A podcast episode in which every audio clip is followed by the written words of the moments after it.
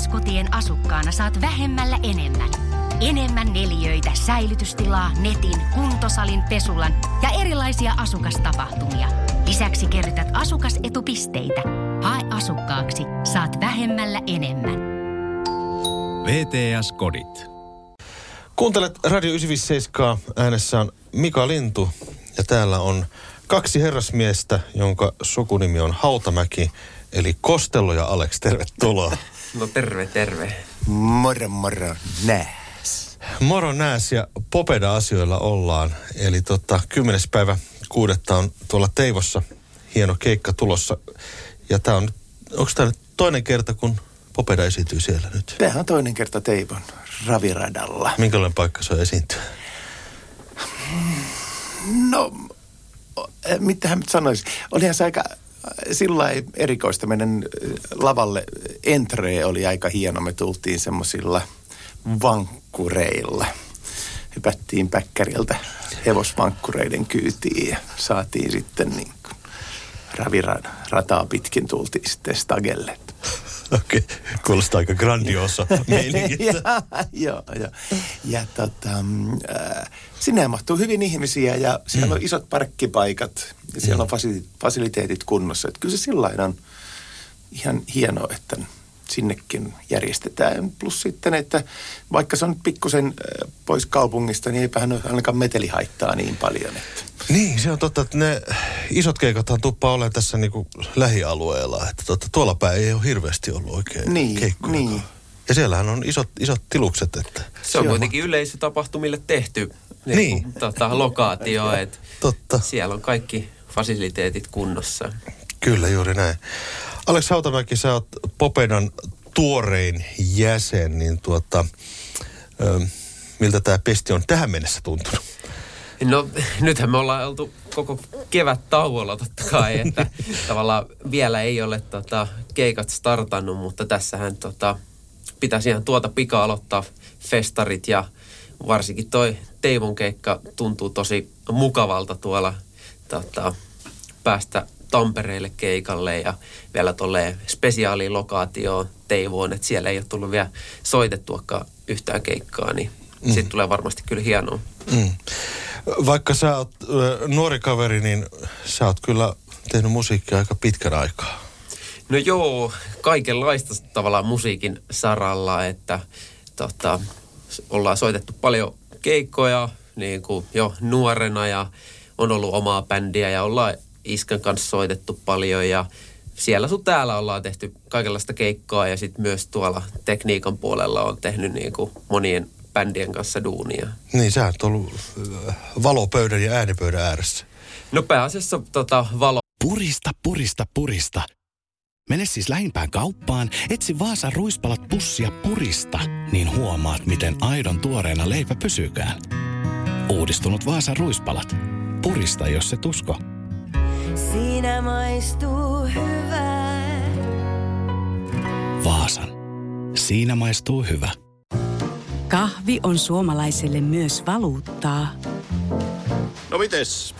Paljonko sä tosta peräkärrystä haluat? No, jos nyt yhden kahvipaketin annat. Yhdessämme omaisuuttamme kahvia vastaan osoitamme hyvää makua ja pelisilmää. Kulta Katriina. Eläköön suomalainen kahvikulttuuri. pöydän ääressä on tullut tehty tosi paljon töitä, mutta totta kai musiikki on se, mikä vetää ja myös sekin tota, pystyy siellä valopöydän takana aistimaan sitä musaa ja kuitenkin tehdään sitä yhteistä showta ja keikkaa. Mm. Mutta veri vetää lavalle.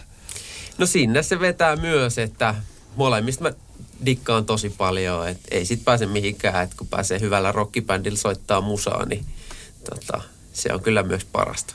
Mm. Kostelo Hautamäki, ö, sä liityit myös tämmöiseen niin kuin valmiiseen bändiin, niin minkälaista se oli nuorena miehenä astua Popedan saappaisiin? silloin se ikäero tuntui aika, aika isolta. Täytyy muistaa, että mä olin siis 18-19-vuotias ja oliko pojat jo Kaksikymppisiä. Niin, no joo. Oli, no jo, jotain, ne, ne oli vajaa kymmenen vuotta mua vanhempia, mutta mm. se elämäntilanne oli niin er, eri. Mä olin just kirjoittanut tuosta Sorsapuiston lukiosta ja äh, pojilla oli jo perheet ja lapsia ja asuntovelkaa, niin se, se elämäntilanne ol- oli niin, niin ero, e- eri, että tota, nuorella miehellä hän oli viikko jo pitkä aika, että, että siinä, siinä ei kauaksi kantoisia suunnitelmia tehty silloin. Että silloin mm. vaan soitettiin mm. ympäri Suomea. Ö, Te olette vähän niin ollut samassa tilanteessa. Nyt sä ootkin ollut nuor, sä oot nuori junnu ja sä olit silloin aikoinaan junnu. Olette sitten vertailu vähän, että minkälaista se liittyminen on ollut niin kuin tässä vaiheessa elämää. No ei me kyllä tota, kauheasti olla vertailtu silleen, että kuitenkin maailma on ollut todella eri esimerkiksi siihen aikaan ja mu- musabisneskin on ollut tosi eri siihen aikaan ja et ei sitä ehkä semmoista suoraa vertailua on tosi vaikea tehdä, mutta totta kai kyllä siinä aika samoihin aikoihin kuitenkin silleen ikäpolvena ollaan tota, liitytty, että totta kai mä oon nyt vähän vanhempi kuin mitä tota, iskä on ollut siinä vaiheessa, kun se on liittynyt orkesteriin, mutta Mm. Mutta se, se mikä, äh, mitä mä oon aina sanonut, että oot sä sitten tuo maailmalla keikalla tai oot sitten Suomessa, niin se lähtökohta on aina sama. Mennään johonkin paikkaan, laitetaan kamat pystyyn, odotetaan kun jengi tulee sisään ja ruvetaan soittaa. Tämä tilanne ei muutu, oot sitten Japanin kiertueella tai Pohjanmaalla keikalla tai Teivossa tai missä vaan. Tai minkä ikäinen sä oot. Niin, niin tai, tai minkä niin. ikäinen ja on, onko vuosi 82 vai 2002, 22, että sille ei tosiaan ole ero. Mutta niinhän tässä, mutta nyt kun tuli noin vuosiluvut mainittua, niin mä menin tosiaan 82, eli 40, tasan pääsiäisenä tuli 40 vuotta täyteen mm. Popedaan, niin heti vuonna 2022 sitten Allu tulee keimeihin. Mm, aivan. Ympyrä tavallaan, ei nyt sulkeudu, mutta jatkaa elämäänsä. Jatku, niin, kyllä. jatkaa pyörimistä. Niin, jatka, ketju jatkaa. Eikö se ole tämä, sanonta tästä esimerkiksi tämmöistä Rolling Stone, niin, eikö se juuri sitä tarkoita? Kyllä. Kostela, pitikö sun lunastaa paikkasi ikään kuin Popedan riveissä? Kun sä olit kuitenkin nuori, niin pitikö sun vähän niin kuin olla siinä näyttää osaamistasi? Tai vai, vai menikö se, millä, millä tavalla se Ilman oikein muuta, ilman Joo. muuta, joo, joo, joo. Siis mähän olin, mähän olin koeajallakin jopa tämä meidän toinen kitaristi Arvo Mikkonen laittoi mut koeajalle ja mä sain harjoittelijan palkankin siitä. Että Okei. tota, mä en, muut, muut pojat varmaan naureskeli sillä mutta Mikkonen oli, oli semmoinen vähän vakavampi kaveri ja sitten hän oli merkonomi ja muuta, niin hän, hän, hän otti tämmöisen työhön, työhön perehdyttämisasenteen mulle sitten, mutta tota, hei, no hei, 19-vuotiaana se, sähän oot, totta kai sun pitää näyttää ja sä haluat mm. näyttää ja että mä osaan tämmöistä ja mä osaan tämmöistä, että se mun energiamäärä saattoi olla jopa vähän niin kuin huimaava sitten muille pojille, että mm. ne varmaan katteli, että mikä sähköjänis tänne on tullut. No Alex, aiotko sä lunastaa paikkasi Popedassa? No, ehkä mulle ei ole ihan semmoista samanlaista tavallaan tarvetta osoittaa sitä, että on tota, hyvä osa bändiä, koska kaikki ihmiset siinä ympärillä, kenen kanssa tehdään töitä, niin ne on silleen tosi tuttuja ja siinä samassa jengissä on tullut tota, pyörittyä jo pienestä saakka, että tavallaan me tunnetaan jo toisemme ja tunnemme niin kuin, toistemme tavat jo silleen jo pidemmän ajan pohjalta, että ei ole silleen niin kuin ihan uustuttavuus bändissä, niin varmasti tilanne on vähän eri, mutta totta kai pitää tota, se, että biisit pitää osoittaa ja soito pitää kulkea, että se ei ole muuttunut mihinkään, Niin. että tota, että kyllä se on tota, olennainen osa kuitenkin bändiä, että se groove pysyy samana, mitä se on aina ollut. Me Kostella ollaan juteltu aikaisemmin siitä aiheesta, että tota, sä et ole välttämättä halunnut puskea lapsia musiikin saralle, mutta nyt kuitenkin lapset ovat aika pitkälti muusikkoja. Miltä se tuntuu? mikä meni vikaan? Ei, mikä meni, meni joku vikaan? Ei tota, olen mä leikkisesti sanonut myöskin näin, että tota, on se hyvä, että nuorena miehenä tekee keikat, ettei tämän, tällainen vanhana enää tarvitse tehdä sitten niitä samoja mestoja. Mutta sehän onkin hieno katsoa esimerkiksi eh, vanhempi poika Jimppa, joka pyörii tuolla Jonne Aaroni ja Portion Boissien kanssa, niin kun se tekee niitä samoja keikkamestoja, mitä me tehtiin 80-luvulla, Köylien Lallintalo ja Lapuan Latosaarta, niin mä otan, Aa, voi että, tällä, tällainen tämä ympyrä taas sulkeutuu. Mutta mun mielestä se on ihan niin kuin, en mä pidä sitä minään ihmisenä, ihmeenä, että ne niin kuin, musiikin alalle, alalle siirtyy sitten pikkuhiljaa molemmat. Ja, ja, ja, koska meidän perässä se musiikki on aina soinut. Mm. Silloin, ja varsinkin voi, voitte kuvitella meidän niin kuin kotiarjen, että meillä on esimerkiksi kolmessa kerroksessa soinut, että – Mä oon soittanut kellarissa tai olohuoneen sohvalla ja Jimi hakkaa rumpuja kellarissa ja Allu tekee tietokoneella musoa yläkerrassa. Että se on, mm. Se on aika huikaiseva sekametelisoppa, mikä meillä on kuulunut. Kolmessa kerroksessa. joo, joo. Sitten siitä on vaikea päästä silleen karkuun, tota, jos haluaa kotona olla, että ei mitään musiikkia kuuluisi. Mm. Niin. Toisaalta mä oon tässä tehnyt haastiksia myöskin tämmöisten äh, ihmisten kanssa, jotka on vaikka teatteriperheistä tai tällaisesta näin, niin se tuntuu jotenkin, se kynnys tavallaan on niin kuin matalampi ehkä, kun perheessä on muutenkin ollut musiikkia läsnä. On, on, totta kai. Ja se, että jos sulla on rumpusetti pystyssä kellarissa, niin on se kynnys tosi, tosi pieni pikkupojalle, että mä haluan myös vähän hakata noita. Kun mm. se, että sä pyydät isältä ja äitiltä joululahjaksi rumpusettiä, niin se, mm. se, se ei ole ollenkaan niin itsestäänselvyys.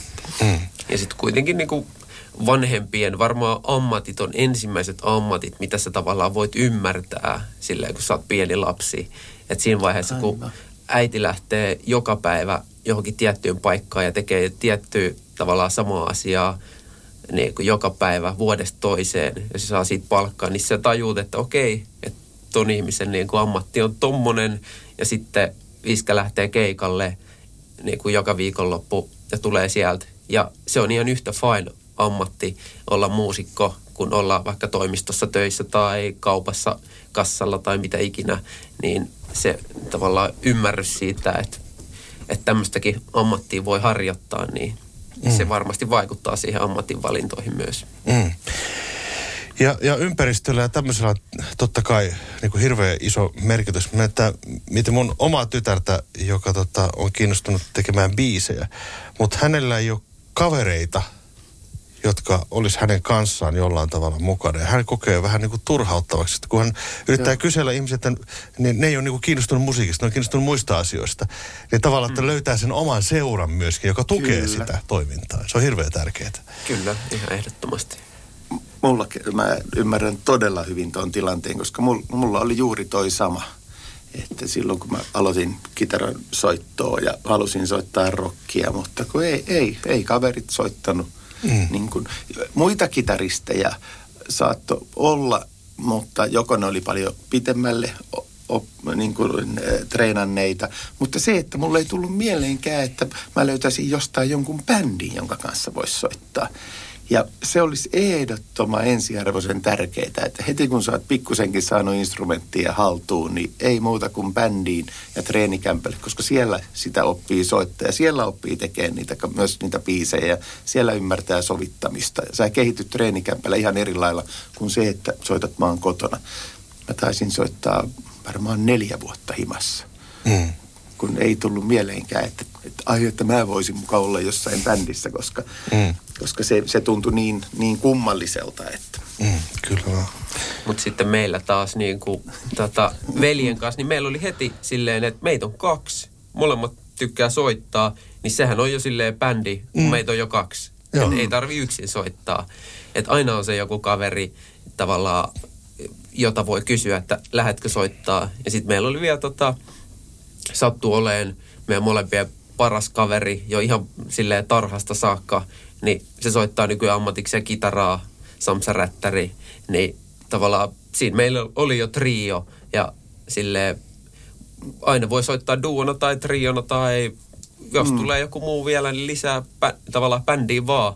Et kyllä sinne mahtuu tota sekaan, että aina olisi tavallaan ympäristö ihan pienestä saakka, että voi soittaa bändissä tai voi perustaa bändin, jos haluaa. Mm. Ja, ja pieni anekdootti, mikä on aivan hieno, niin yksi ensimmäisiä biisejä oli tosiaan Ramonesien Blitzrick Pop, mikä soi meidän kellarissa. Ja mähän on Ramonesilla myöskin aloittanut ja Sex Pistols sillä. kyllä, ja se on hyvä, hyvä lähtökohta niin. kyllä, että ei, ei ollenkaan huono. Kahvi on suomalaiselle myös valuuttaa. No mites, paljonko sä tuosta peräkärrystä haluat? No, jos nyt yhden kahvipaketin annat. Yhdessämme omaisuuttamme kahvia vastaan osoitamme hyvää makua ja pelisilmää. Kulta Katriina. Eläköön suomalainen kahvikulttuuri.